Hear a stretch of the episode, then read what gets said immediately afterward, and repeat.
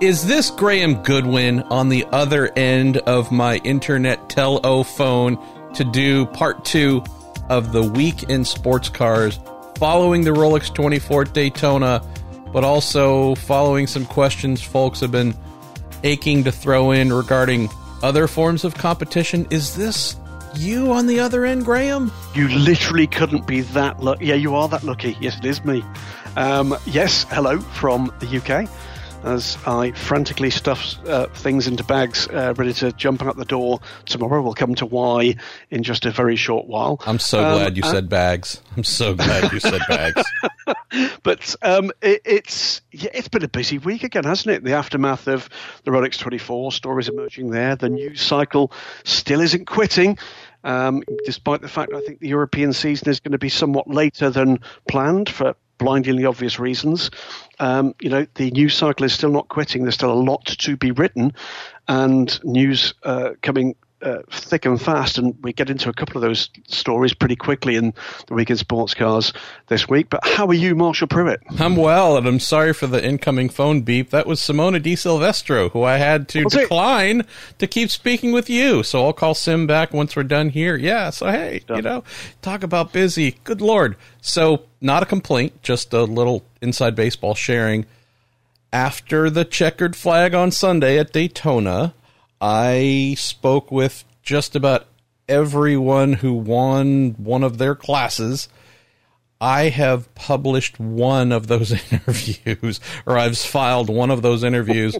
I still have one with Bryce Ward, winners in G T D on their debut. I know we have a question from Matt Neidert about that.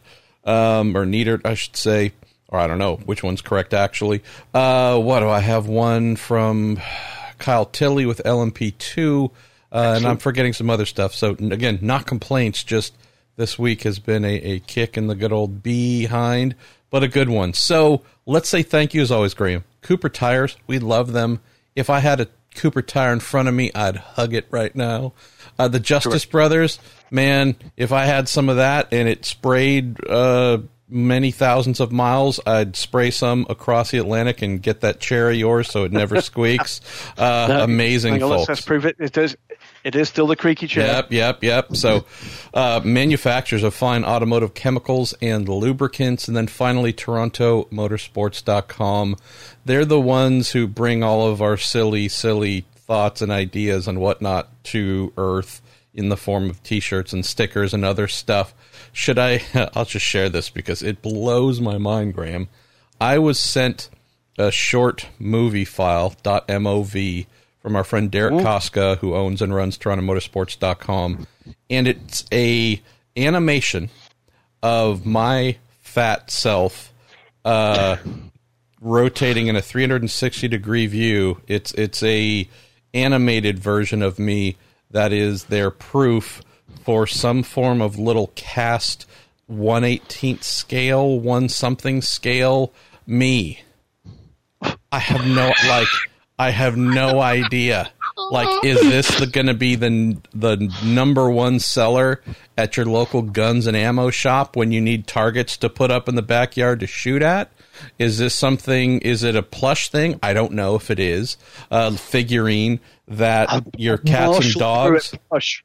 Oh, oh, I'm already plush. Give one for Oscar. Go on. I'm already plush, so that I've, I've solved that on my own. But stuff I, with catnip. Stuff it with catnip. Oh, Go Jesus, on. Yes. Uh, well, my yeah, Rosie, our cat, she doesn't need catnip. I am... Like the old Rodney Dangerfield joke, uh, yeah, uh, my dog's favorite bone is in my body, unfortunately. She loves biting the hell out of me on her own. But, yeah, I don't know what it's going to be. I don't know if it's ever going to see the light of day, but I saw this little animation of what it could be, and it scares me. And like I said, is it going to be a little plush toy that cats and dogs will rip to shreds, uh, do their business on, and then be forgotten? It's probably befitting of me. But nonetheless, these are the kinds of hijinks the good folks at Toronto Motorsports dot com are up to. Memorabilia, sellers of all kinds of good stuff in the world of motor racing. So with those thank yous said, uh, what else can I tell you before we get rolling? Once we're done here and this gets posted, I'm going to write another story, which I think is cool in terms of the uh, uh, ramifications, implications, whatever-cations. That being, got a ring from Chip Ganassi Racing yesterday saying, hey, you want to do an interview about someone we hired? And I'm like, sure. Who, who's that? I said, well, we've got a new team manager who's just started to look after our IMSA program. I'm like, really? Because Mike O'Gara, who I've known forever, amazing guy, he was their team manager for forever on the sports car side, for G T side, you name it. Been in IndyCar for a long time too, but uh, with this new Cadillac program coming to life, Mike was just turnkey guy to help put it together and run it. Well, they've hired now former thirty-year Honda and I think twenty-eight-year Honda Performance Development employee, longtime ten-plus-year H P D Vice President Steve Eriksen. Wow. Is the oh, new wow. team manager for Cadillac Chip Ganassi Racing. And I've known Steve for a long time. Excellent guy. He's done many things inside that house, IndyCar side, all kinds of stuff. He's really been the one stuck in with the sports car bits, though, whether from top to bottom, everything from budgets to the hardcore engineering side. So think of the, what was that that just won the race, Graham? That Acura A R X oh five, yeah, he might have been kind of pretty seriously involved in that thing coming to life and it being developed into a winner. Uh, the what's the proverb about the uh, uh, about the poacher becoming the uh, uh, the warden? Well, that's yeah, a big hire. That is a big hire. So I'm not saying he'd bring any top secret stuff about the Acura to Chip Ganassi Racing. Keep in mind, Ganassi runs a four-car Honda H P D-powered IndyCar team. It'd be a little messy if uh, Steve just walked out the door of H P D and is handing Chip all kinds of info about the A R X oh five. We know that wouldn't happen. I just found that to be a pretty interesting twist because you don't often get that. So right about that here as soon as we're done recording. But speaking of recording, where are we going first in our categories? Well, we got a, a ton uh, might be expected of IMSA questions because, of course, um, that was what we asked for. But we have got a smattering of questions from elsewhere. But so we're going to kick off uh, this second part of the Weekend Sports Cars with a few questions from our W E C A S L M S, E L M S and A C O section, um, which I think you're going to lob my way. Oh, let the lobbying begin. Right Turn Lover says, the Red Bull Advanced Technologies Areca chassis for hydrogen-fueled cars. Is that going to be a spec chassis uh, for the class or a mere inspiration?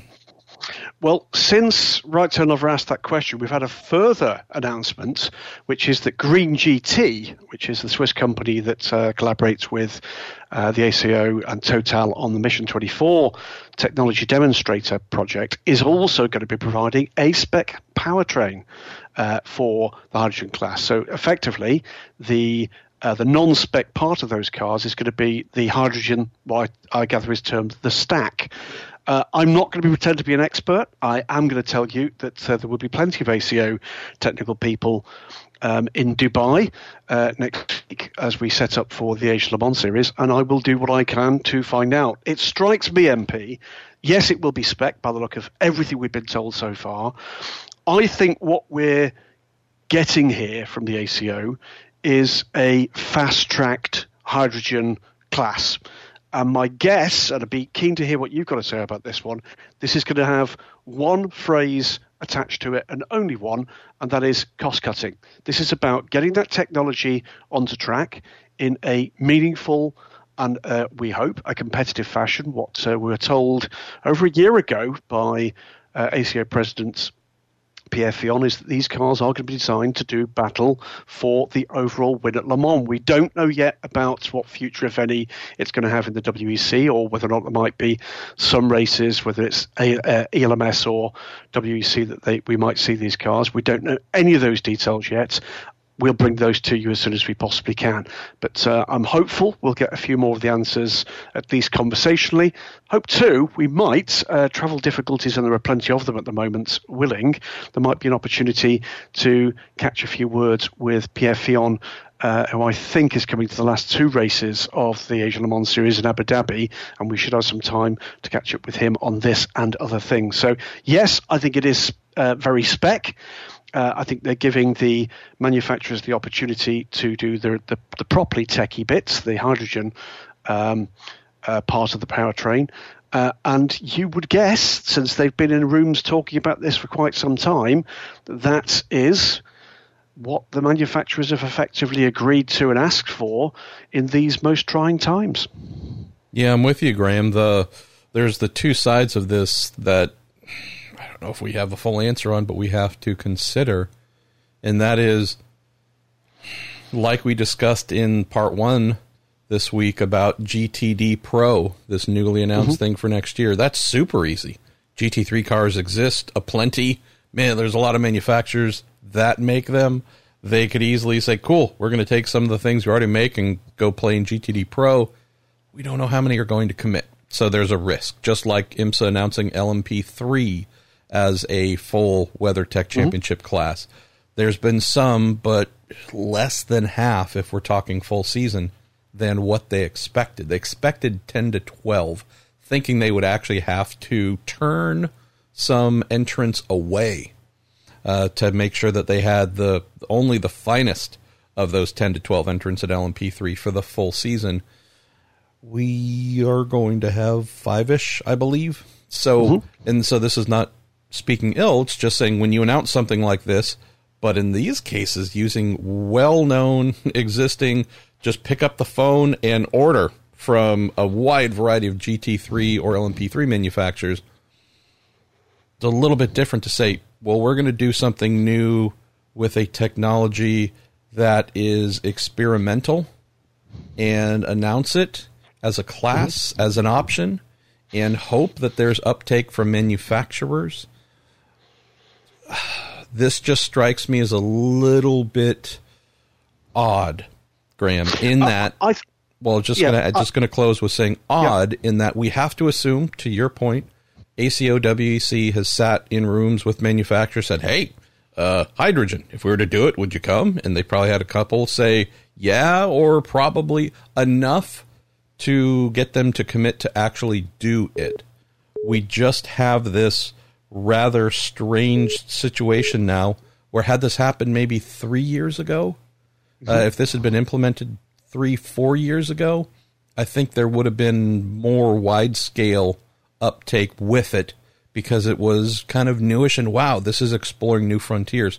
I'm not saying I'm right, but I feel like for where we are at today with the world of motor technology, auto technology, et cetera, I just haven't heard a lot of plans from auto manufacturers who were interested in hydrogen a year, two, three ago, today say, and we still happen to have a grand interest in it. I seem to hear more about, eh, we're going straight electric or hybrid or carbon neutral something. So I just wonder if this hydrogen thing is going to be orphaned a little bit because it might not be a perfect fit for where manufacturers see themselves in five, ten, fifteen years. The, the only thing I can add to that, by the way, is the one manufacturer I've had a conversation with that I know has been in that room, uh, and I've had a conversation with them about this project. And that one was Senior Source at Toyota, and what they told us was they're not going to go down that route at the moment because they don't believe uh, that the hydrogen tech is as advanced as it needs to be to provide, you know, the uh, the performance and reliability. Um, sustainable reliability that you're going to need at Le Mans. I am aware, I mean, I seem to recall the conversation with Pierre, um, which was at Spa two years ago when they were unveiling the hydrogen fuel station that will be accompanying the techno- te- technology demonstrator uh, Michelin Le Mans Cup races this year, because we should see their tech demonstrator racing this year for the first time. I seem to remember he said three to five manufacturers. So I think you're probably right. I think there may have been a little bit of drop-off, but I know some of the names in that room were pretty big names. It's going to be a fascinating thing to see how this all comes out now, because we can now, because there is a product there, M P, add yet another um, uh, step on the ladder here with Le Mans Hypercar kicking off uh, this year in the W E C with L M D H twenty twenty-two eligibility, whether well, not availability, but eligibility in W E C twenty twenty-three, in W E C and IMSA twenty twenty-four at Le Mans is what we know at the moment for these cars. And all of those cars should be in the same performance envelope. That's the plan. Uh, what's next, mate? Well, uh, before I get to that question, should I ask, did we just unlock the code? Is the H in L M D H hydrogen? I think, hang on a minute, I'm just looking across at uh, the living room in the house at the other end of the garden, and I can tell you that Oscar the Husky, his ears have pricked up. He thinks someone's trying to take his name uh, off the back of those cars. He's not happy. Sorry, he's going to need snacks. Yes, no, good point. Uh, we're going to go to our pal Jacob Bain. Says, with the Asian Le Mans series coming around shortly, what are your feelings about the quality of the grid, especially in L M P two? Also, I know lots of teams jumped at the opportunity to join because of the unique situation surrounding COVID, but are you aware of any newcomers showing willingness to stay beyond the upcoming season? Um, it's a great question. Look, look, first and foremost, I'm extremely excited about uh, going anywhere, frankly, but uh, very excited to go back racing. Uh, it's going to be pretty intense. It's something like eight days, four races. We've still got quite a big surprise to reveal uh, about uh, some aspects of the Uh, series that you'll be hearing about in the next few days, I hope. Uh, but we're going to wait till absolutely everybody's there and everybody's on site and we know what's what, et cetera, et cetera. But there's still more to come from uh, the news generation machine that has been the Asian Le Mans series. Um, I think it's a pretty unique year. I think uh, the the uh, the plan to bring it to the Gulf, which was clearly forced upon the championship Uh, by circumstances of travel restrictions, that has stopped a number of the Asian teams we'd otherwise see. Um, the Rolex twenty-four profited from that with the R W R Eurasia uh, Ligier effort opting to do that instead of Asian Le Mans. Uh, there's some issues about uh, travel restrictions from a variety of marketplaces. A couple of the Japanese teams we know decided to stay home, and uh, we lost uh, just last week the Absolute Racing two-car G T team. Uh, so It's a bit of a kind of, it's an odd one. I think uh, were we having a regular season, I think we'd have seen more of the Asian teams and probably fewer of the European teams. There is no doubt at all the opportunity for some of the teams t- to leave their cars in region after Gulf twelve hours and or the twenty-four hours of Dubai has been uh, very welcome indeed. Uh, I think it's fair to say as well there were a number of additional teams that didn't quite get over the line in terms of uh, commitment. We could have seen that list over forty at one point easily. Um, I hope that the opportunity to do something in the Gulf with A C O rules racing beyond just the W E C's race in Bahrain um, proves to be a success. We've never seen mixed class racing at this level Uh, on either of the circuits we're going to be racing on, Dubai or Yas Marina. We have seen L M P three cars race um, at both with uh, the Creventic package and with the Gulf twelve hours at Yas Marina.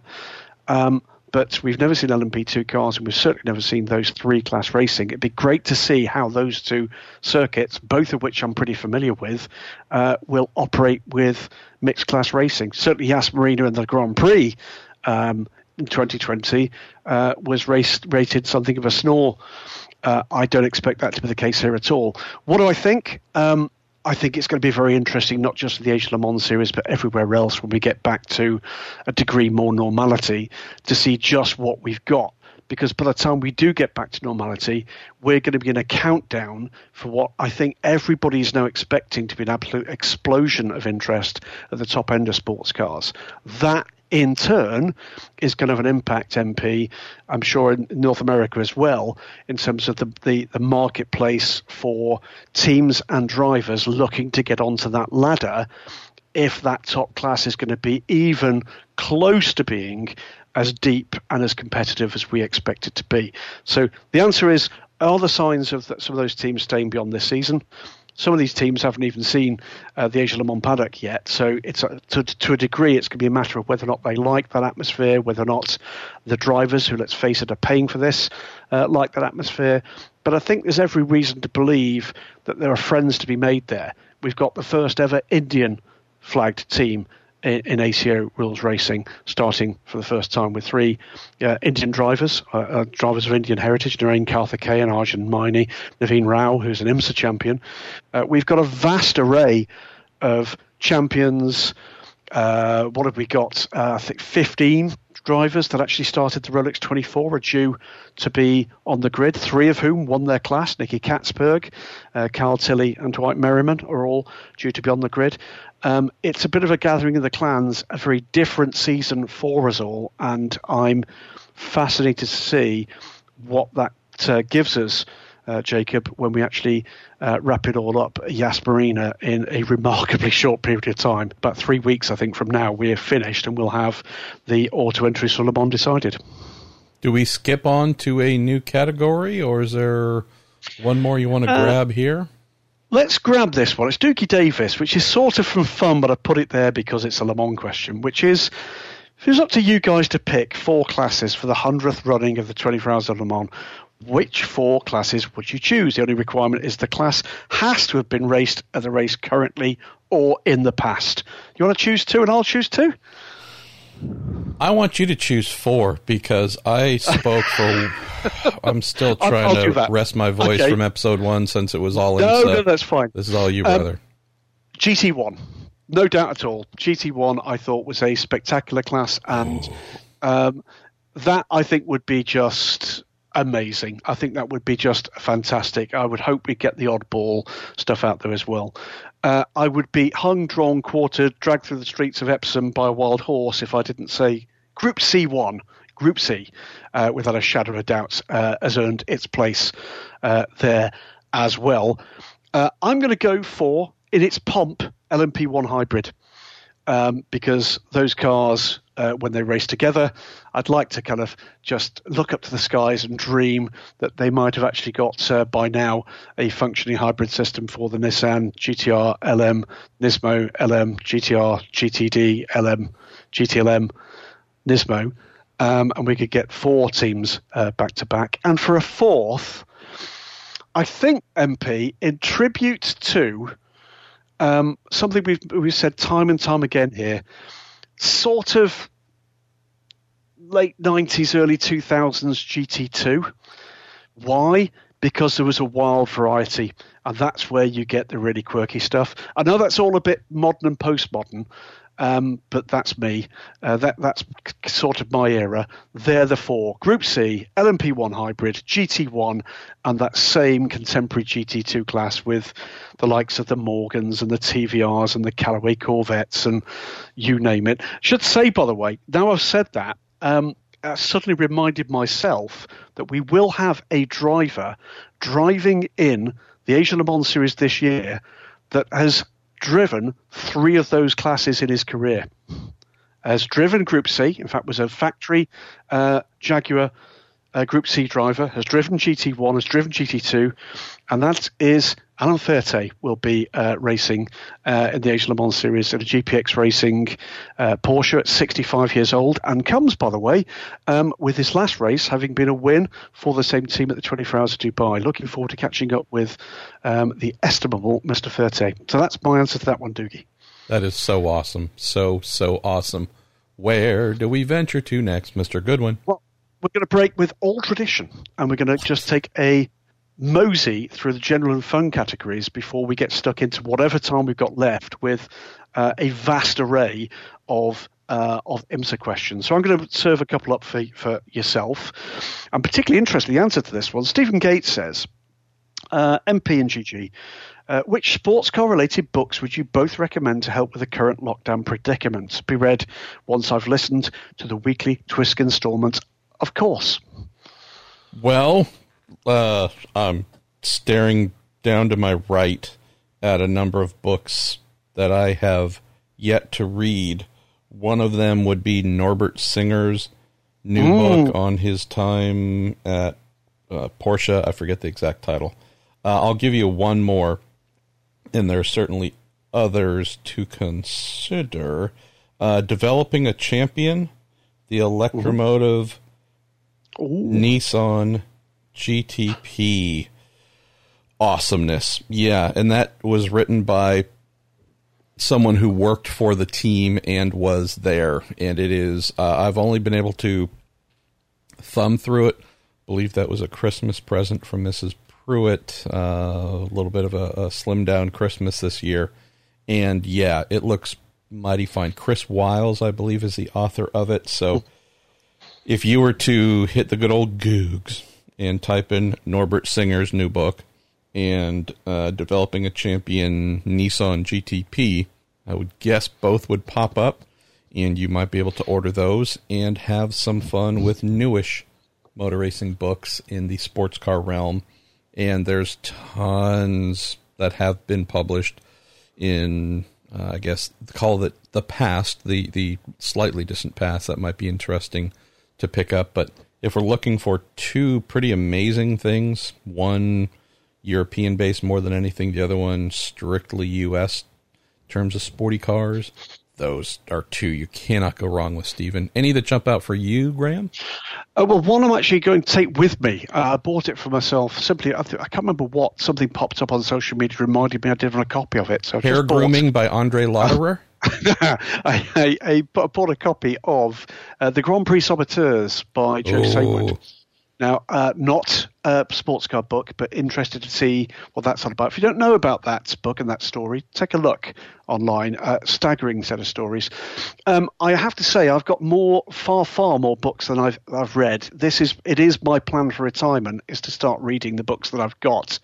And amongst the ones that I'm looking at on the bookshelf at the moment that I'm looking forward to getting a lot more in depth with, they tend to be the um, the autobiography uh, type books, uh, David Hobbs' book, Brian Redman's book as well, uh, Tony Southgate, uh, Davina Glitzer, um, and uh, what was the other one that's, uh, that's just flown through my consciousness? And I'm trying to look sideways at my bookshelves at the moment. But a great Bob Wallach book that I'm looking forward to actually reading at some point. But uh, it's it's those. Pick a driver you admire from the past. The one I've not got, by the way, and absolutely um, uh, desperate to get to the time uh, to read that one, is one that we have had a three-part, uh, long time three-part uh, uh, interview with on D S C, which is going to be revisited Uh, pretty soon. Derek Bell, uh, uh, another one. That's what the one I was looking for. Dinger's uh, latest book is uh, it's a Vic Elford book. Now that one, oh. uh, I, that's pretty expensive. I'm looking for looking for a possibility that someone doesn't know what they've got on their bookshelf, uh, but that's one of the ones that I would be uh, looking forward to do. The book, by the way, the other book I'm taking with me to Dubai, Um, I've got courtesy of a Week in Sports Car uh, listener who sent me that book for uh, in return for me donating to the charity with which this uh, this was put together in the first place, and that was my journalistic hero, uh, Russell Bulgin, uh, who when he uh, left us tragically early um, after suffering cancer, uh, uh, was treated at my very local hospital. I could walk to it from here, and um, his friends and colleagues in motorsport journalism put together a book fundraising for that hospital uh, with the best of his journalism, and I'm about to start that for a second time. Um, so among, they're amongst the ones that, uh, that are high on the I really must get round to reading those books pretty soon.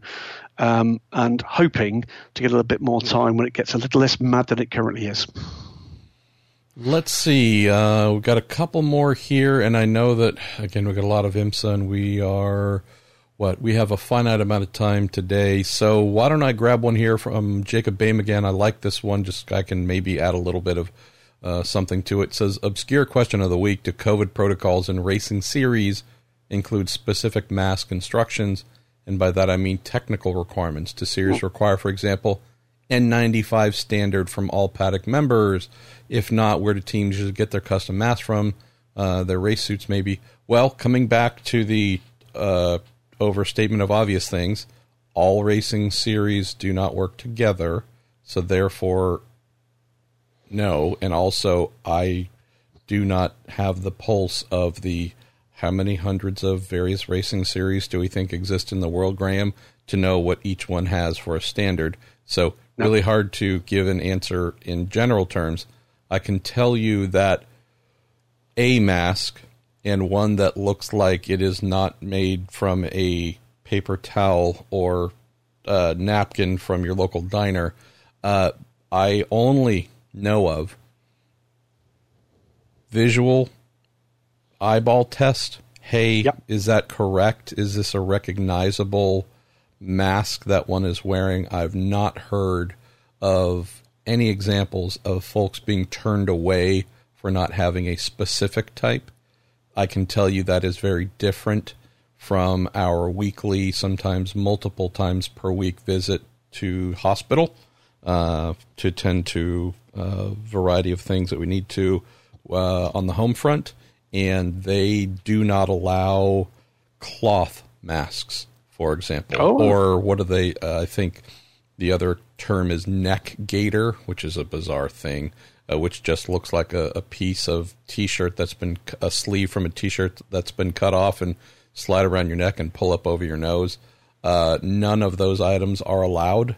So uh, also there's a, I forget what version of N ninety-five, there's another grade applied to it that has a ventilation aspect to it.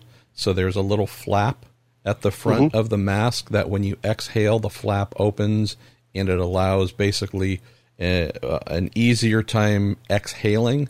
But upon inhalation, it closes. So in theory, it stops Uh, whatever might be outside the mask from freely passing in. Those are not allowed.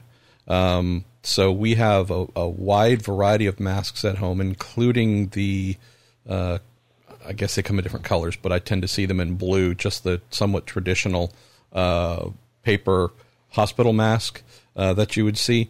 And so, yeah, depending on where we go, because we have a variety of appointments, variety of institutions that we visit, we actually have very specific things that we wear. I have a uh, cloth mask that I've had for almost a year. Inside of it, insert filters. I believe they're N ninety-five-ish filters.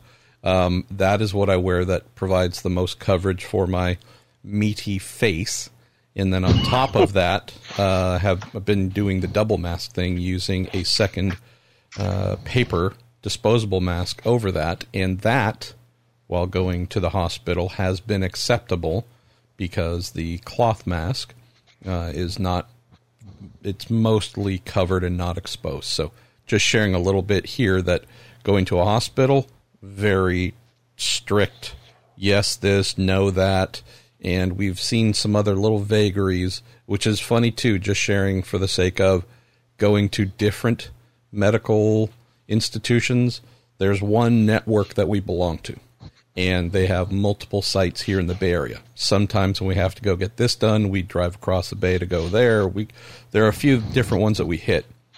On those days, we bring a lot of masks, of mm-hmm. a lot of different uh, types of masks, because even though they're the, it's the same company with just going to different branches, they'll throw up some things where you go, oh, okay, be back in a sec, and uh, go get the thing that they say you must do and you must wear that their sister properties has no issue with. So uh, I am unaware, Jacob, of any North American racing series having any strict or specific requirements for uh, any particular grade of mask. Um, I think it's much the same elsewhere, M P. It is simply a matter of just cover up, really, more than anything else. John Wojnar says, Graham, I recently joined a Husky Lovers owner's page. Now I need a little bit of, uh, okay, he does, I was going to say, is that just for heavy people? Um, and I hope you didn't see photos of me there. Uh, he says, I recently joined a Husky Lovers and owner's page because of my girlfriend's dog, Barley. I oh. noticed a lot of Huskies are very vocal and scream a lot. But D S C, uh, at D S C underscore dog, you're, you're good boy, good, good boy. Oscar always seems very quiet in the background of the podcast. Do you have him trained to be quiet while you're recording, or is he just a hashtag very good boy? He is indeed a hashtag very good boy, but um, uh, he does talk to us. He talks to us particularly in the mornings. Uh, so uh, Oscar lives in a part of the house that we can have open to the garden overnight, um, and he uh, takes advantage of that, uh, as I find in the morning as I go through the garden. Um, Uh, but when I go and get him up in the morning um, and let him into the rest of the house, and he's going to go and get his breakfast, he can get quite excitable. He he he has he doesn't howl. Never he's never howled, uh, certainly not, and he doesn't bark either. We've heard him bark once ever.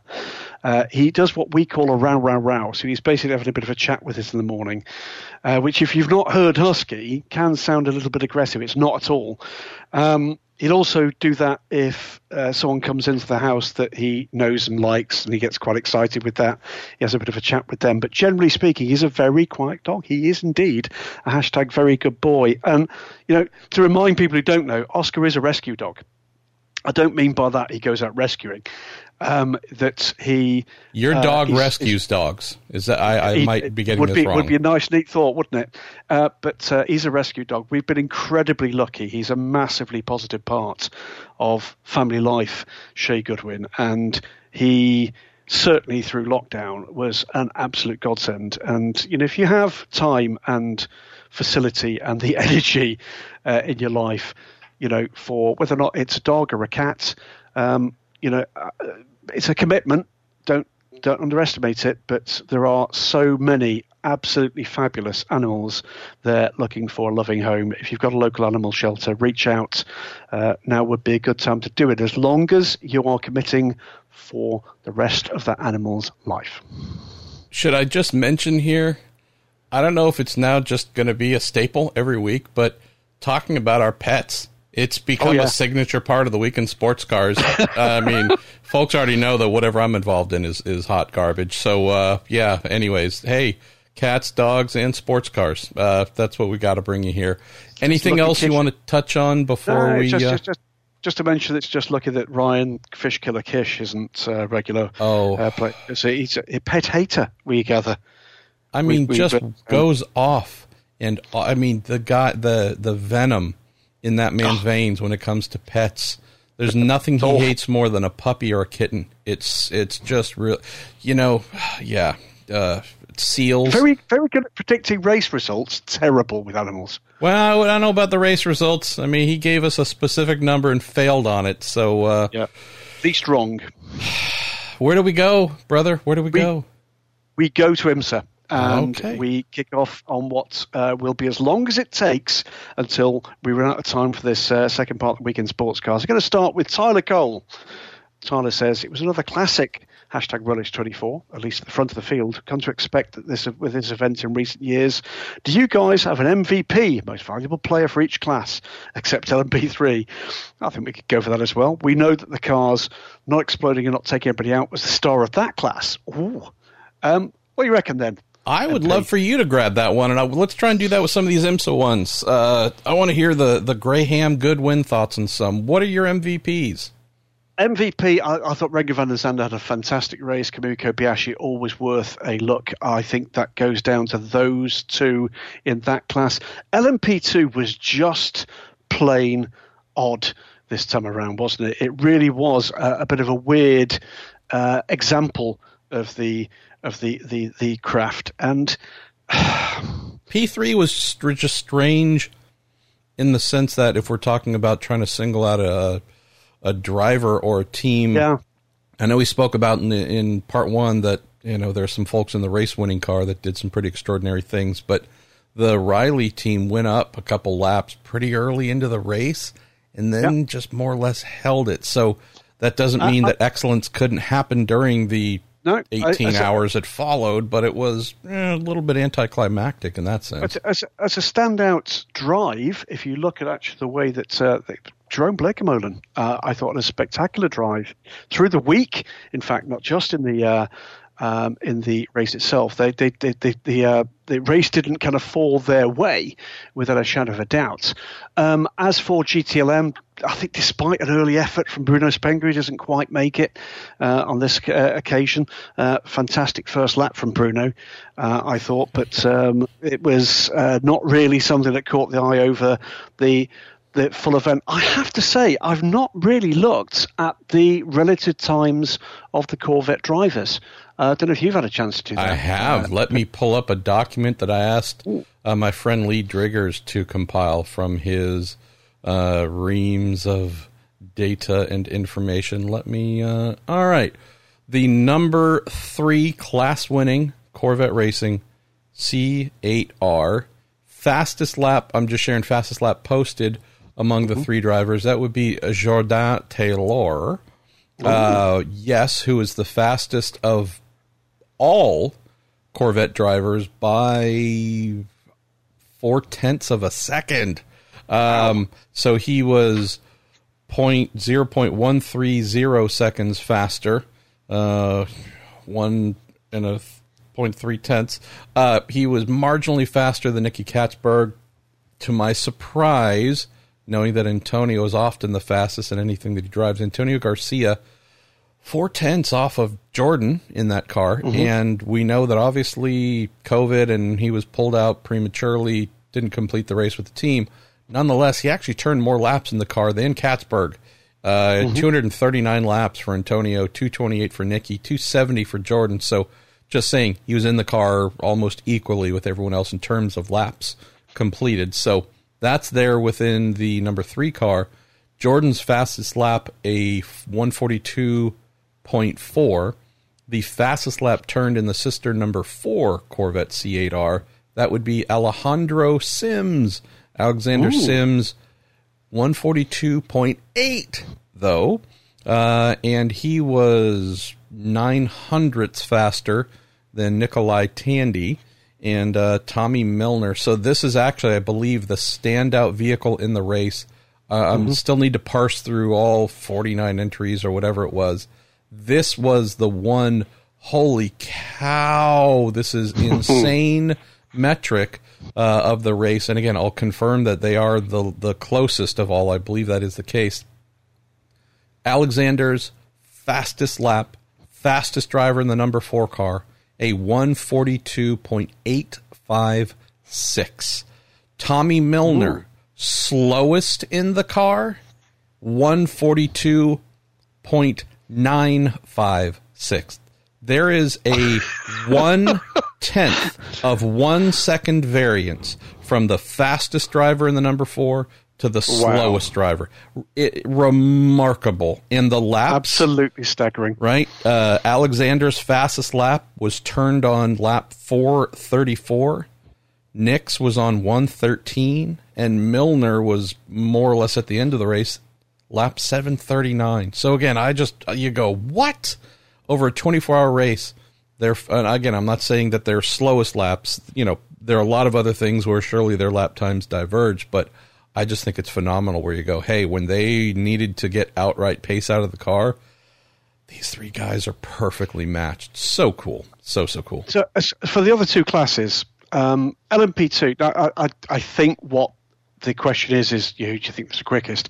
It's not necessarily just that, though. And I think in the other two classes, specifically a G T D and L M P two, oddly, there were a couple of drivers that caught my eye um, through the nighttime sessions coming into the morning, and both those cars won. One of them was in the Aero Motorsport car, Carl Tilly, who put in, I thought, an absolutely fantastic stint aboard the eighteen car. I don't know how competitive that was at the time uh, across the fastest uh, laps for the class, but at the time he was on track, he did a great job of holding and Uh, you know, improving track position. Really good stuff from Carl Tilly in the Aero Motorsport car. The other one was the G T D winning car. And whilst you know, the likes of Mister Engel, Mister Marciello, um, grabbed the headlines, Philip Ellis. Um, now, Phil Ellis, if you don't know, if you've not heard that name before, uh, very British name. I think his father's British, mother is German. So Philip uh, races under a British license, uh, but uh, is... I, I'm not sure has ever lived actually in the U K, uh, but he was racing the Windward Racing uh, A M G. Uh, couple of really fantastic stints there against very established factory opposition. And I think chucking his hat into the ring to basically say, I'm a guy you need to take seriously moving forward. His background, Audi T T Cup champion a few years ago. He's won his class um, at uh, the twenty-four hours of Dubai in G T four, and he's beginning to start to be a bit of a force coming through in G T three racing. Not I a, think that's a... Not a, a factory Mercedes guy, Graham? Not a factory no, no, guy? Not. Yeah. No, no, he's not. He he might be one of those guys, because I think he's a bit of a super silver. I think he's one of those guys that Mercedes will subtly push a piece of paper across the desk to a team manager to say, you might want to give this guy a call.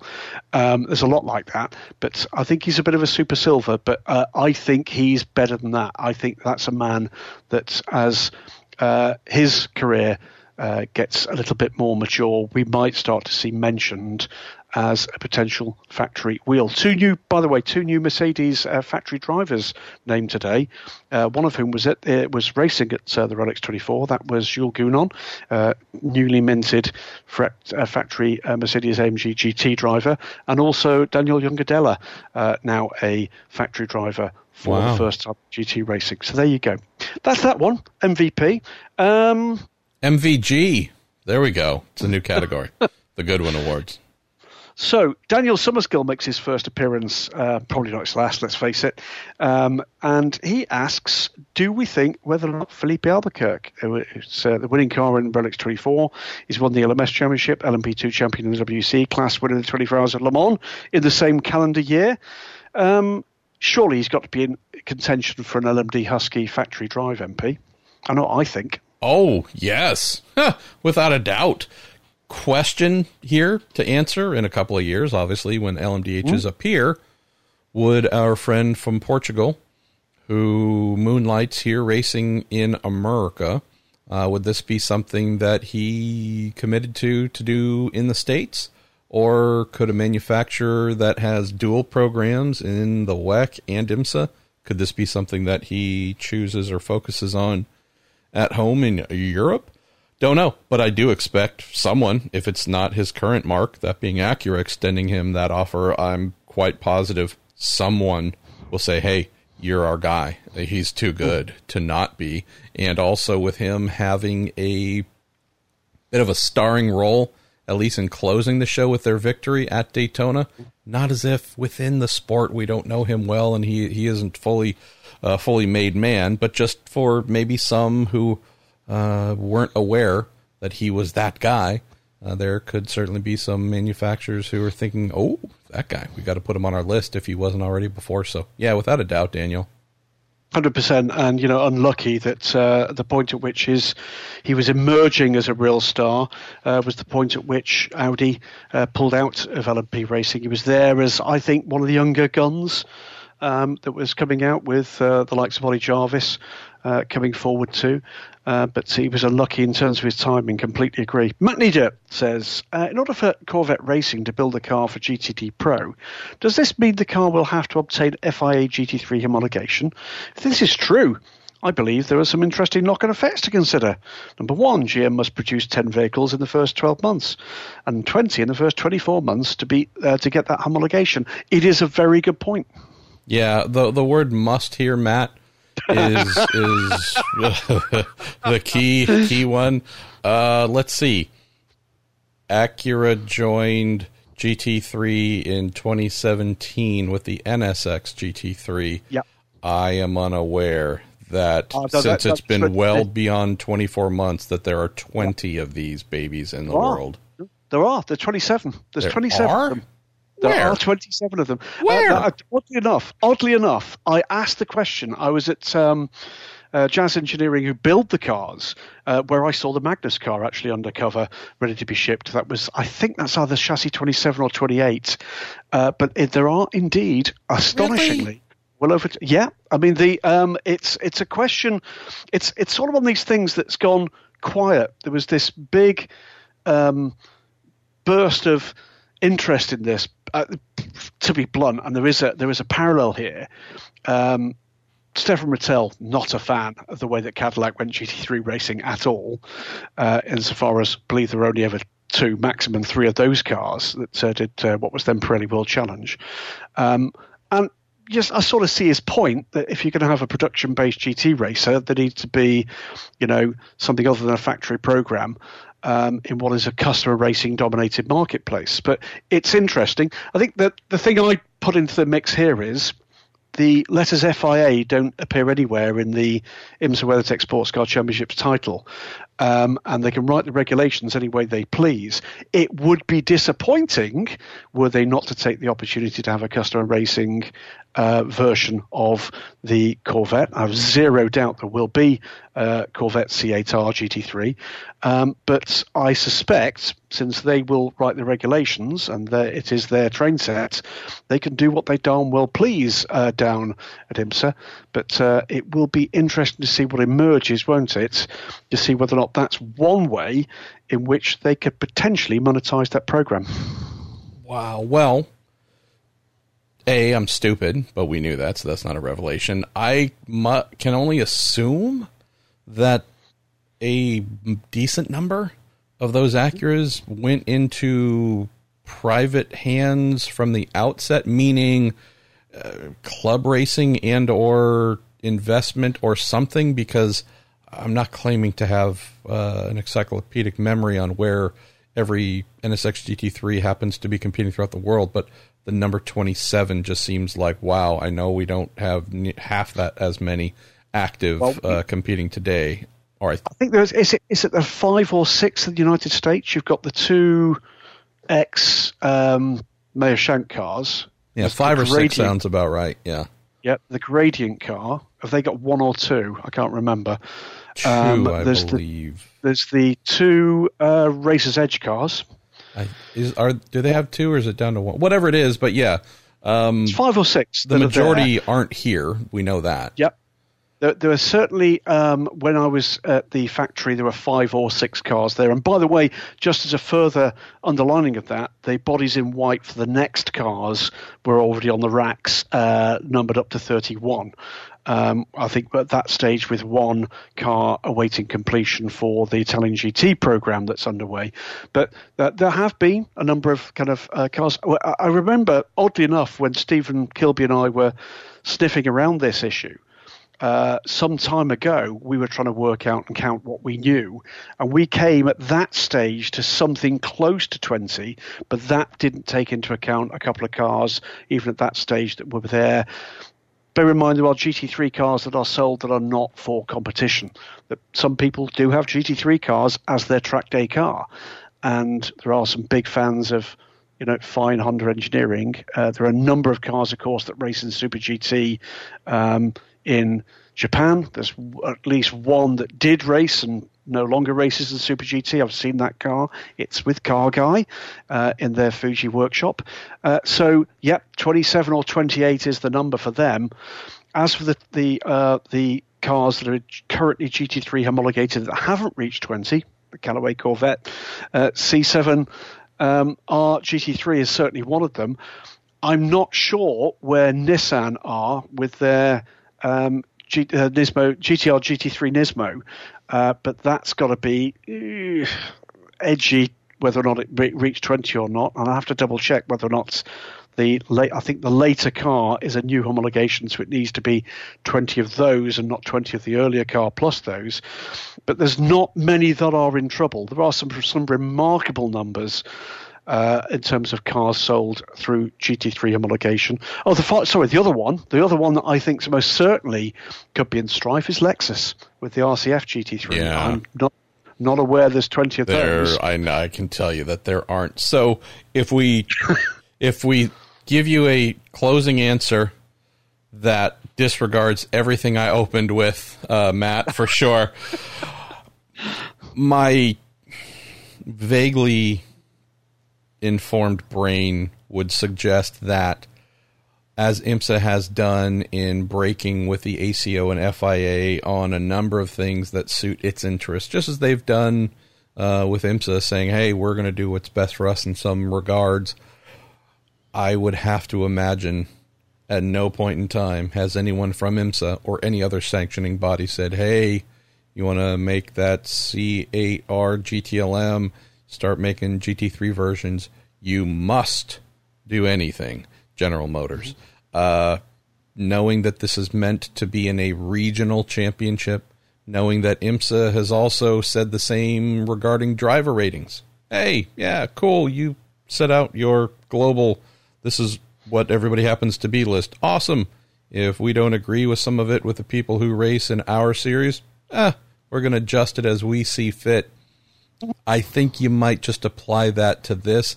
And I don't know if it's so much a defiant thing, Matt. It's just, look, it's our series. Practicality. Uh, yeah. We are the sanctioning body for our events.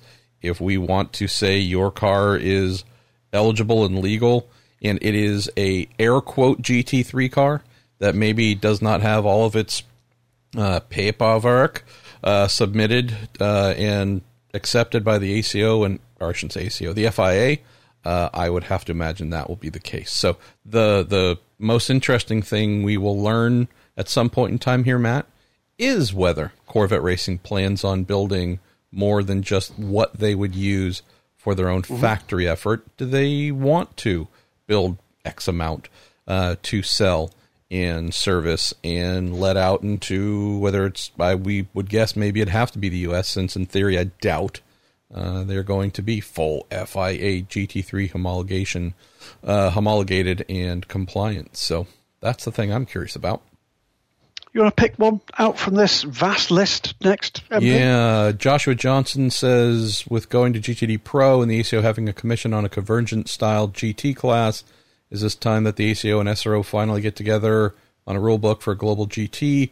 I don't know about S R O being involved, but I would say the A C O, W E C, Uh, and IMSA would be wise to come together, because yet again we have another split uh, at the end of the year coming in terms of a class here in the U S that does not have a green light to go over to Le Mans. Not as if an American G T D Pro class uh, entrant could not hire a G T E Am or G T E Pro at Le Mans. But again, the hey, we're going to take our hot rod and go play. Uh, that's going to be cut off for uh, for a number. Granted, there's still nothing saying that the McNeils couldn't take their Porsche nine eleven R S R and go to yep. Le Mans with that, uh, provided they got an entry.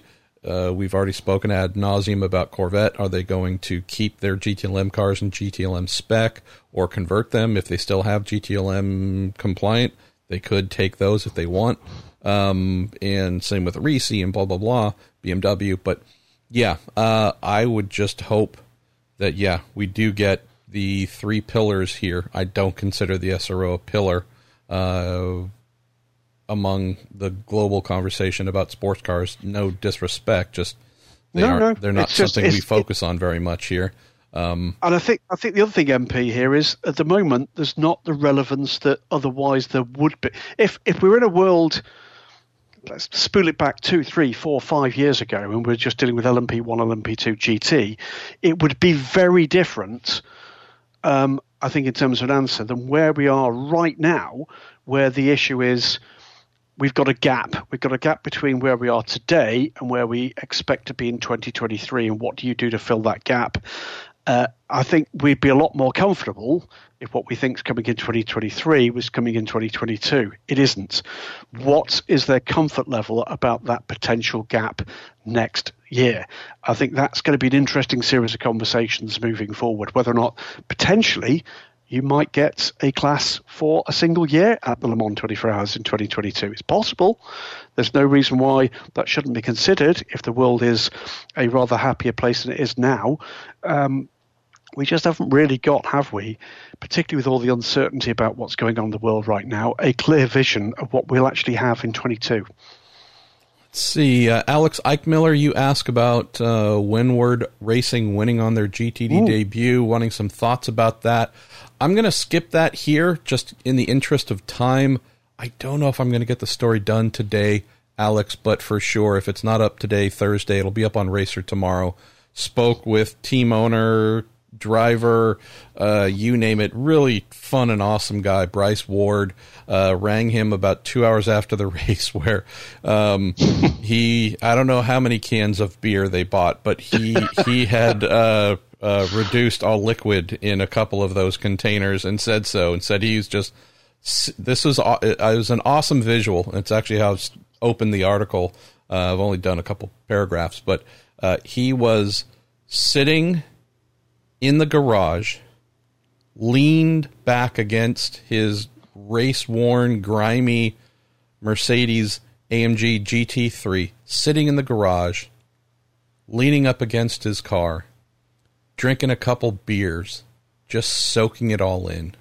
And right, for someone who, he's a gentleman, he's a massive success in business. He's, again, someone who, when you see him, you would think of him in a, a tailored suit, executive, you name it. I just love the visual of him doing the same thing that the guy who just won his sprint car race Saturday night, uh, covered in dirt and mud and whatever else, doing the same exact thing of just soaking it in, drinking it in, uh, soaking it in. And yeah, so I love that. So uh, that story will be coming here uh, to Racer ASAP, Alex. So we'll get to that there. Uh, let's see. J C C in D B says, looking at D P I and to the same extent L M P two, and what areas of the cars can teams change or adjust as differentiators within a manufacturer? He says, for example, what does Wayne Taylor Racing do differently to the car versus Meyershank Racing? Same with the Chip Ganassi versus Action Express with their Cadillac. These are homologated cars, so that it's a, like down to some really surprising details. So dampers are homologated. There's a little bit of play that can be done there. Beyond that, it's mostly aerodynamic settings within limits, and also suspension geometry, suspension setup. Beyond that, there's really not a ton, ton, ton. There are some build aspects to how people put cars together that they're, the better teams uh, do a better job. And whether it is how you route certain things, could it be a hose that travels a fair distance from one place to the next? How do you route that? Do you run it in a way different than, say, someone else with the same car because you found there'll be less stress on it? Or if you know there's an area where something chafes on all of it, on all of this model models examples, is there something you do to protect that piece in that area differently than others, where it, that won't get worn through during the race and then cut into oil, water, hydraulic line, et cetera? There are some little differences made for sure, but with the rules being as strict as they are, it's pretty much the tuning items, standard chassis tuning items, where you can really make uh, a difference in performance. And just to the point here uh, of what J C C in D B has asked, I'm not sure if we've read a question from you before. If not, thank you for sending in your first, and if you have, I apologize for forgetting it. Uh, Wayne Taylor Racing's Acura, Meyershank Racing's Acura. Graham, it's like they were in two different oh, yeah. races. And no disrespect to our, our friends at the Shank team, but let's just look at how many laps were led. Uh, I mm-hmm. believe, si- uh, I think I mentioned this in, in the part one you show, did. six hundred forty-eight yep. Uh, six hundred forty-seven laps, I believe, led overall by Acura. ten belonged to Meyershank Racing's A R X oh five. six hundred thirty-seven to Wayne Taylor's. And you go, it's the same car, truly. The drivers at one team aren't vastly different or better than the other. Why was one struggling to barely be at the front, while the other one, seemingly, you couldn't get out of the lead or the top two or three? You know, th- those are questions you got to ask. What did you miss on setup? Is there a build thing that you maybe got a little bit wrong? Um, fitment of a component, you know, aerodynamic uh, seal on something. Was there a, a tiny gap somewhere that was trapping air and, and causing problems and creating drag uh, that wasn't really readily available to the eye? But there are little things there that, on these long straights on each lap, can add up to whatever fractions of a second of time loss. these are the little areas where you go, uh-huh, this is also an area that can impact uh, performance between uh, the same brand. Uh, Joachim Bernardson, you asked a question here wanting uh, pr- it'd be a pretty long answer of what's the difference between D P Is and L M P twos when it comes to power and weight and downforce levels. Um, would suggest spending some time doing a little bit of research on the interwebs. I think you can answer a lot of that. Uh, if you still have some questions after doing that uh, catch up on your own, please send uh, something in and we'll uh, get to that next time around, hopefully. Graham, Felipe Nazar is a question here from Rob Horn, who says, I know Kobayashi had a great drive, but hashtag me personally, he thought Felipe Nazar was the driver of the yep. race. That first stint was fast. Uh, also asked if an L M D H program would pick him up. What says you about our friend from Brazel? Uh, well, it's another, isn't he? We talked about Felipe Albuquerque. There's a, the next question along from Peter McKay asked about Renger van der Zande. And you could, frankly, just go down through the list of D P I drivers. Uh, do we think they, they, they can and should be picked up for L M D H program? Yes, yes, and yes. You know, I hope we can have depth enough in that class that all of those talents and a lot more will be recognized. You know, you can look a bit further than that as well, uh, guys. Look into the L M P two class and look at the, the hot shoes there that are looking to catch the eye of uh, the D P I uh, team owners, and beyond that, the L M D H team owners and manufacturers to come. Felipe Nasra, Renger van der Zande, pick a name, because there wasn't a, I don't think there was a poor driver in that class. I'll be absolutely honest with you. I thought it was stellar stuff. Uh, just even Montoya, even that yeah, old codger. Okay, yeah. Yeah, is he is he raced before? I, I, it's not a name I'd come across. What I want to know is how did he sneak out of the pace car to jump into a D P I? I thought that was a little cheeky. I mean, that guy is so past his sell date. I tell ya, kidding, we love him. Well, take, well, it's expanding that point though, uh, and skipping down a couple here. Justin Holmes, a specific question to you, M P: which driver specifically in the D P I class would you like to see in an IndyCar? And you can't have Montoya. That would be Kamui Kobayashi. Uh, mm. I I have no knowledge of his contractual obligations to Toyota in terms of duration. Is he? Is it a one year, three, whatever the number is? I don't know, and I have no knowledge if he would have an interest in competing in IndyCar. But I would say that he's not old. He mm. is insane in terms of speed and aggressiveness. And these are two components that are really rewarded in IndyCar. A lot of fast IndyCar drivers, not all of them, just look at the driver in front of them as prey that must be killed. This guy does. And so I know that he has his Toyota link. Great for him. Honda, bitter rival in the marketplace. Mm-hmm. Uh, again, would that be, who knows? I can just tell you that if I look at a Team Penske in IndyCar, I think Will Powers, thirty-eight, thirty-nine, coming up on forty. Pagenaud's late thirties. One of those two.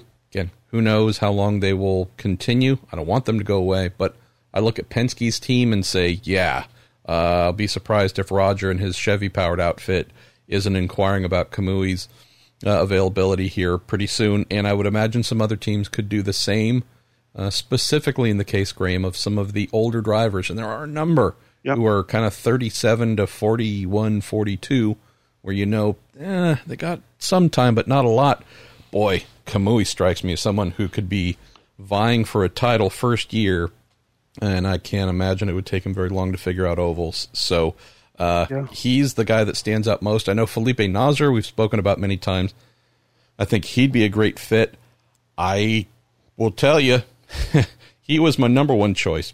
Uh, over the last year or two, Kamui has taken that spot of, man, if he isn't the number one person to be dialed uh, the minute he becomes available, uh, or once his contract is coming up at Toyota, if he wants to do it, I think he's got a pretty cool opportunity in front of him here. And still does some single-seater racing, raced in Super Formula uh, in Japan still. He's a very um, versatile driver. He's also beginning to get stuck into G T driving as well, Kamui. Move on from that. Um, one from Daryl Boyd here. Uh, why do you have four drivers per team at Daytona, whereas twenty-four Hours of Le Mans has three? Well, rule on the Le Mans side, correct, Graham? Yep. You here, can only have three. Yeah. Here, there is no rule saying four, and not every team uses four. Mm-hmm.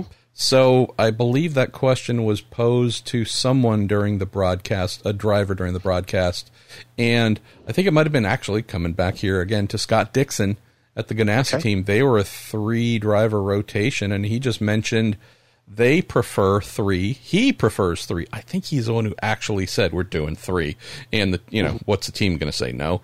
Um, he said, look, I've been in four-driver rotations here many times, and you just don't feel very connected to the race. There's pretty long gaps between when you drive. Just doesn't feel like you're really as, as you know, connected to everything as you'd want to be. So with three, though, we're staying pretty busy. We're plugged into the race, and we're doing a lot of driving. That's our preference. So I would say in a full pro environment, too, where you know every driver is, you know, cardio gods and you name it, uh, since this is all they do, I'd say it might be a little bit less of a concern than in some of the pro-am classes, and I'm not saying all the A Ms aren't working out super hard, but there are some who we know have other things to do in life and probably aren't at the fitness level where they could be in a three-driver rotation and never fade. So uh, it is an option, uh, absolutely. So there's no requirement for four, and as we saw, there are some who went with three. Yeah, I thought I'd seen... at least one team owner say in an interview was to do with the number of nighttime hours, but uh, it doesn't, not at this level, that doesn't quite compute as the honest answer. Let's move on a bit to something else that did happen in the nighttime hours at the Rolex twenty-four. This one comes from Ryan Terpstra. Talks about Trenton Estep drove between safety vehicles cleaning up debris minutes after the yellow came out. This was at the bus stop. I think this was when the seventy-nine car collected yeah. the... Did you see the film of this, yeah. M P? I certainly did. Yeah, t- but it, I, I want to hear your thoughts about it because we... Yeah. Uh, he's asking basically, he says there'd be more than enough time for them to have gone through there once or been told about it. Can we expect additional penalties? How is the penalty for that the same as spinning the wheels on pit lane? I heard it described long before I saw it. I saw it, and I have to tell you, was pretty much appalled. Um, I, I don't quite know what was in the mindset of that driver, whether or not he'd lost a little bit of control. We only, I only saw the... the moment where the uh, he went literally between two safety vehicles that were off to drivers' left-hand side on the track in the bus stop. Um, and I certainly expected, I have to tell you, a significantly more um, swinging penalty uh, than he actually got, which I think was a drive-through. Is that right? Something like that. Uh, actually, uh, I It was haven't. a big mistake. Yeah. While you're talking, go ahead, Graham. I'm going to look up because I actually have a list of all penalties here in front of me. Yeah, it was it was a big mistake, and so the the, the track had indeed been under caution for quite some time. Um, and yep, young driver in the L M P three car uh, threaded the needle between uh, the I think it was a van and a truck. Uh, and I don't think there were safety workers standing between the two, but there could well have been. Um, one thing I would say is that car retired pretty soon afterwards. Yeah. And, and I sort of wonder whether or not that might have had something to do with it. I'm not seeing... Um, uh, it's not popping up on my list of penalties here, okay. So I apologize. But, yeah, I, I, I mean, Trenton's been pretty darn quick and had, you know, he, he's young talent, quick talent. Uh, the first WeatherTech experience for him was riding off a uh, Black Swan Racing Porsche nine eleven G T three R last year um, in January, and that led to the whole having to go borrow a chassis, then ultimately buy it from uh, yep. Wright Motorsports, Wright Motorsports needing it back when Ryan Hardwick had his crash this year. Um, you know, Trenton, Trenton did not necessarily cover himself in all manner of glory last year, and cleaned himself up. I can't recall anything else really that jumps out as a brain fart error or major crash. And then this, when this popped up, it just seemed like, I realize this isn't riding off a car. It's a very different thing, but we're just having to talk about judgment and, you know, End of the world? No. Risk? Yes. Anyone hurt? No. Is it just a bad look? It sure is. So what I would be curious to find out is if IMSA, it wouldn't be the role of Bo Barfield race director during the race. I don't even know if it would be after, but I know that in some series they have legends or recent super high caliber drivers who are involved as, say, stewards, you know, the driver steward assessing an incident compared to just the race steward. I'm curious if some of the veteran members, uh, former drivers who are part of IMSA's officiating team might have been asked to go down and just have a few words with Trenton, or again, at the event, Zoom call afterwards, who know, who knows, but that's the kind of thing I wonder about, because you make a mistake like that. Was it just truly a brain fart? Did you actually assess the situation and think this is the best thing to do? I don't know, but it seems like an area of mistake was made that could have had pretty serious uh, outcome if things had gone wrong. What does IMSA have in place, Graham, as a tool to learn, coach, and uh, put on notice might be a bit strong, but some form of let's talk about it, let's run through how you should have handled it, and then just to let you know we're going to keep watching. Yep, absolutely. Next but, up. Yeah, why don't I do some hurling? Uh, why don't I do a little bit? I, of- I, I'll just actually point out, by the way, that I have uh, put uh, questions sixteen through ninety, uh, eighteen rather, are duplicates. Yes, I'm seeing that. So I was going to ask them again. Uh, let's see. Uh, John Sable, who I love, how much monetary property damage did Chip Ganassi cause at approximately three thirty-five Eastern Time in Daytona Beach, Florida on Sunday, referring to did Chip trash the entire pit lane after the flat tire that took them out of contention to win? Eh, he seemed, yeah, to not be super happy. I'll, I don't know if others feel the same way. I don't think Renger was going past Felipe. I don't, I am struggling to think of a scenario where the Wayne Taylor Acura is not the winning vehicle.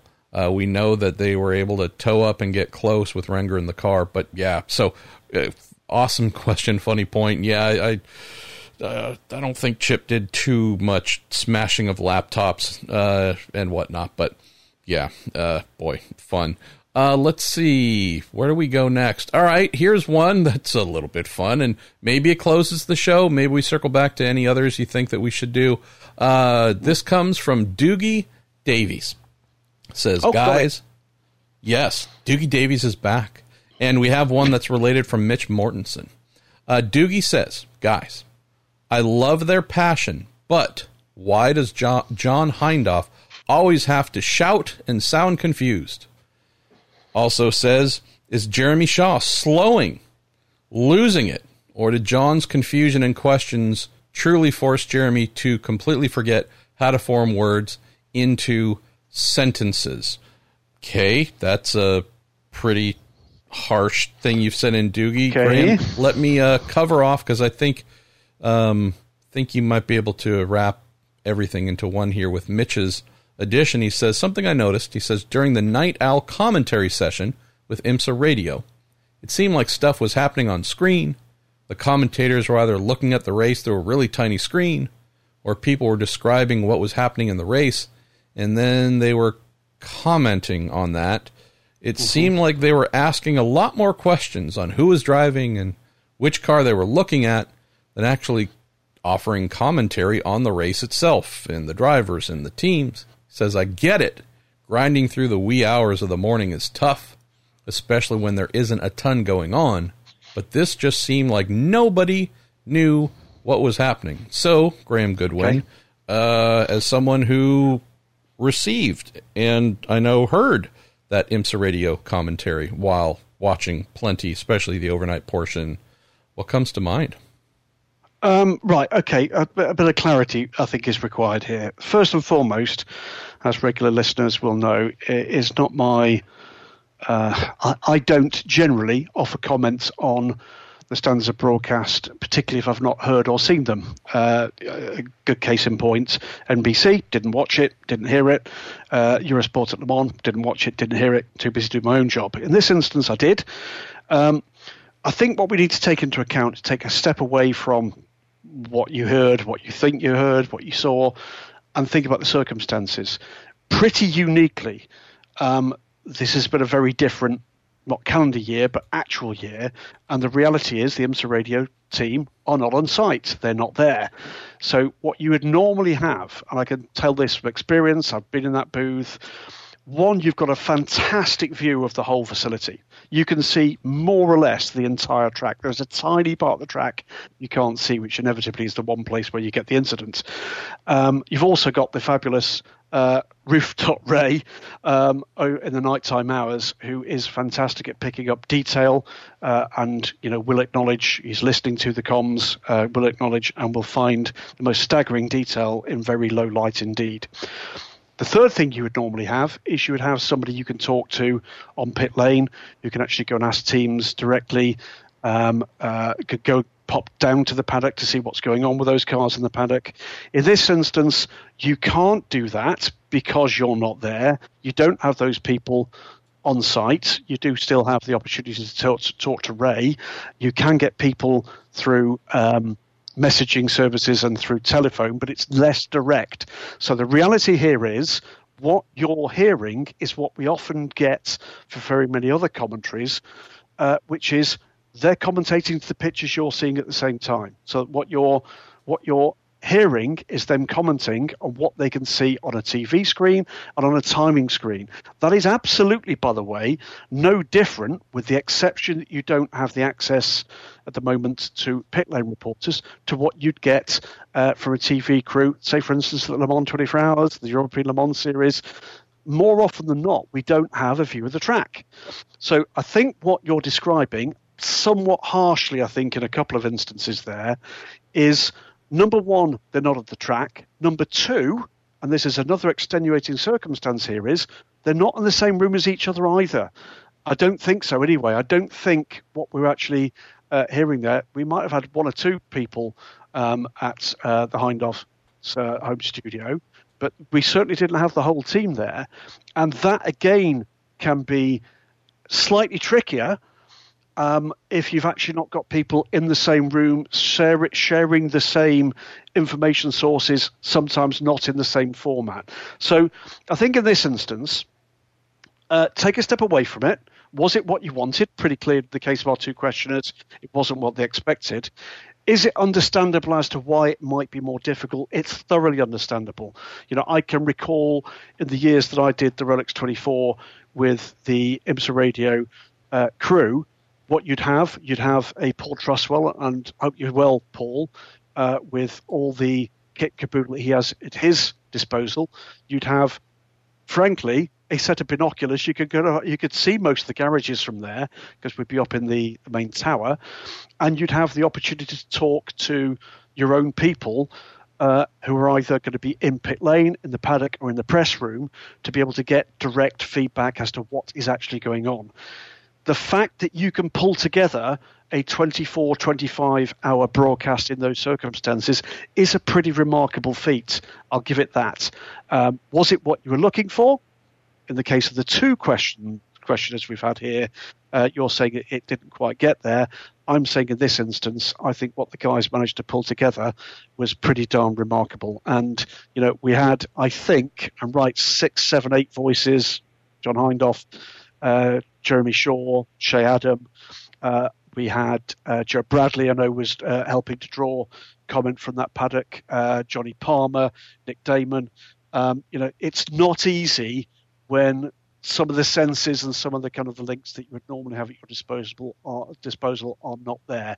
It's been a very tough year to be anything other than a trackside commentator. I caught a small amount of IMSA radio commentary during one stretch, and I don't, it certainly wasn't the overnight part, uh, for sure. I just ready, readily admit I haven't listened to IMSA radio for uh, many years, and, and only do when I uh, when that's uh, the the primary source of uh, words or vision available to me. Uh, watched pretty much all of it on N B C Sports, which is why I was able to provide some insight about that. Not uh, most of it, not super complimentary. Uh, so yeah, in this instance, uh, have to plead ignorance because I didn't happen to uh, hear uh, any of the anything offered uh, in the questions offered. I can tell you, having been part of the IMSA radio commentary team at the Rolex twenty-four, I think twenty fifteen was the last time. Mm-hmm. Uh, my first stint, um, I don't know why they gave me the shittiest one possible, but my first stint, and I think only stint, was, again, I'm p- going off of poor memory, but it was very late. And so having been up since about seven a.m., I think my first stint and possibly only stint, which was four or five hours, I don't know what, was midnight-ish. Maybe whatever time it was, I can tell you that I had been up for almost twenty-four hours by the time I was done, and I had to wave myself off. So uh, there was no getting a nap before doing it. Um, so I was doing as much coffee as I could, but you reach that point, as you know, Graham, and, and others do, oh, yeah. where it just stops working. You're just drinking ineffective liquid at that point in time.